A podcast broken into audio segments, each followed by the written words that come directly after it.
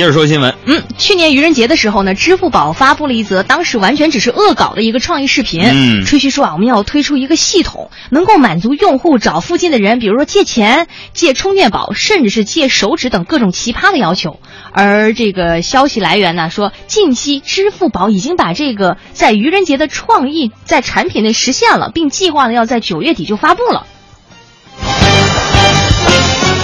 太可怕了。嗯支付宝一个财务软件本就是这个私密性很强的东西，嗯，你扩充到了社交范围，你让我们老爷们儿私房钱怎么办？是吧？更何况对于很多单身人来说，支付宝附近的人这个功能，将再次成为单机版，你知道吗？他的痛有谁能懂？没人懂。昨天呢是九月十二号，这是一个不一样的日子，因为呢这就是传说中钱多话少的程序员们共同的节日——程序员节。没错，程序员节也叫溢出节，也就是选择第二百五十六天，是取其一字节溢出的意思。哼，说了你们也不懂。这是一个俄罗斯官方的节日，日期是每年的第二百五十六天，也就是平年的九月十三号和闰年的九月十二号。创立程序员节最早是来自于俄文计算机世界出版社的主编，他在一九九六年七月十五号的想法。那么我和广大妹子来普及一下，如何由浅入深的了解程序员呢？第一步，认为程序员是会修电脑的，对吗？第二步，知道程序员可能是不会修电脑的，第三步，知道程序员是会修电脑，但是你不掏钱是不会有人白帮你修电脑的。啊，不开玩笑，我跟你说啊，我身边认识的这个男程序员一定都是好人呐、怎么呢？好男人，因为他每天都会待在电脑前啊，问自己，哎，我到底是哪儿错了呢？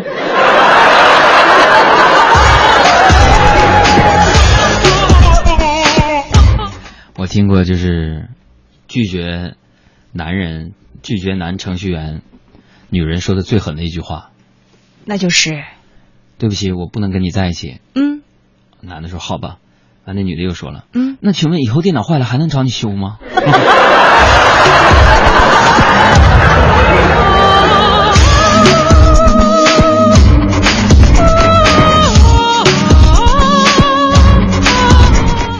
来说一个和程序员有关的新闻。根据内部爆料，阿里呢在内部搞了一个中秋抢月饼的活动。嗯阿里安全的四位技术人员呢，却酷炫的想秀一把黑客技术，不动声色的多刷了一百二十四盒月饼。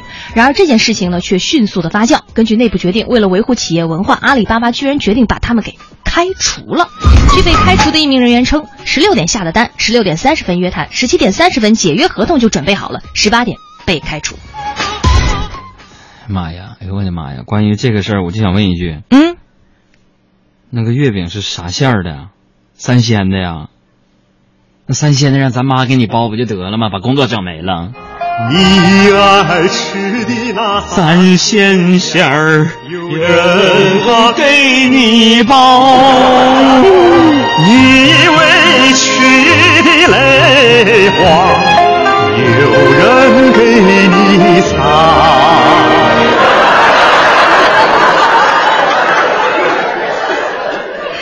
续再来说一个和帮忙有关的事儿。十八岁的小陈是一名大一的新生，他身高一米八，但是呢非常的瘦，体重只有五十五公斤。昨天呢，他很热心的帮室友搬行李，结果没想到上下几趟楼之后，突然脸色变得苍白，喘不上气，休息了十几分钟依然没有好转。室友呢赶紧将他送到了这个医院就诊，结果发现呢小陈的这个肺大泡破裂，说通俗点就是肺炸了。我天哪，肺炸了！嗯，看完这个新闻，我不禁有点后怕呀。怎么呢？不瞒你说，我这条命可以说是我的二百斤肉给的。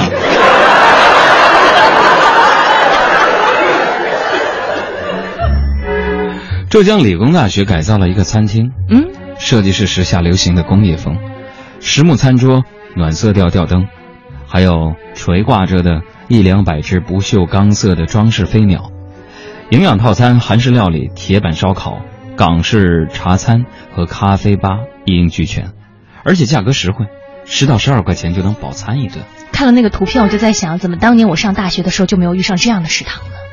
但我觉得装修的再好不是重要的，怎么呢？我最关心的是，嗯，那个阿姨打菜的手会不会抖？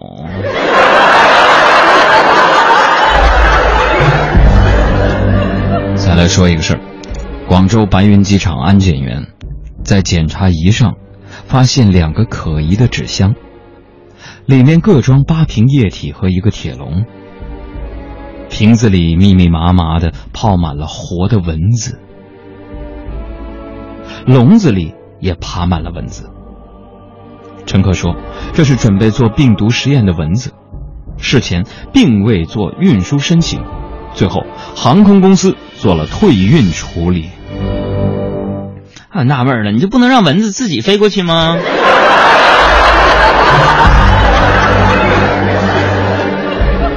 西安咸阳国际机场接到机组申报，说由泰国飞往西安的航班客舱内发现了老鼠。航班停靠，乘客疏解之后，大家开始抓捕老鼠。半个小时之后，一只长约十五厘米的老鼠被粘鼠板牢牢粘住。检疫人员对客舱进行了排毒和消排查和消毒，老鼠送去检查。不知道这只老鼠是怎么上的天？嗯，可一定要妥善处理这只老鼠啊，怎么呢？不然小心他的四个弟弟去找你们，知道吗？金毛鼠白玉堂。钻天鼠，身轻如燕。这地鼠是条好汉。穿山鼠，铁兵拳，翻江鼠，身手不凡。金毛鼠一身是胆，这武术一切尽揽，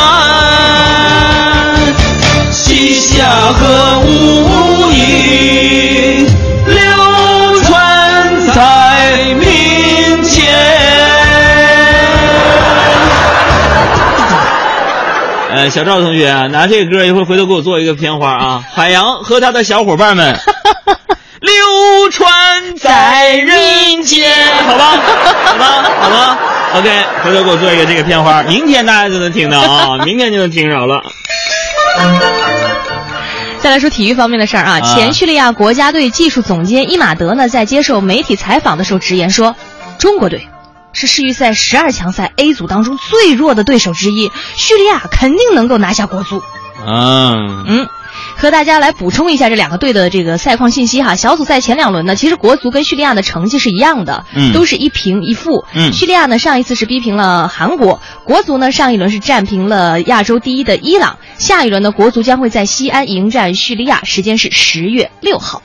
叙利亚认为咱们国足是小组最弱的，嗯、说他们能够拿下国足，说没问题。嗯、巧了，嗯，中国的心理战术可能也是这么想的。嗯，叙利亚跟塔卡塔尔是小组最弱的，我们一定全胜，是吗？巧了，嗯，我告诉你。再来看啊，尼泊尔，尼尼泊尔七岁的女童当选了火女神啊。十年不能与他人交谈啊！嗯，这我去过尼泊尔，也见过火女神。嗯，据说脚都不能离地啊，呃，呃，不是不能沾地，而且是有人那个，他还不能怕黑暗，然后去哪儿是有人背的啊，嗯、接受大家的那个供奉的那种啊。嗯、这个被是七岁的女孩选成。活女神了，嗯、我觉得这十年都不能说对啊！就根据我们团队科学家调查，上万名宅男显示，就女神其实是可以可以说话的嘛。嗯，而且主要说三句，哪干嘛呀？嗯，不理你了，开玩笑啊！这个真的有时间建议大家真的去一下像啊、呃、尼泊尔啊、不丹这样非常神秘的国度当中去看一下，嗯、他们那种文化呢是充满了神秘色彩的。比如说呃，去了尼泊尔人都想去看一下女神的。啊，真面目，真面目是什么样？也希望能够受到一种被祈福的那种感觉，哇，真的很浪漫，很浪漫。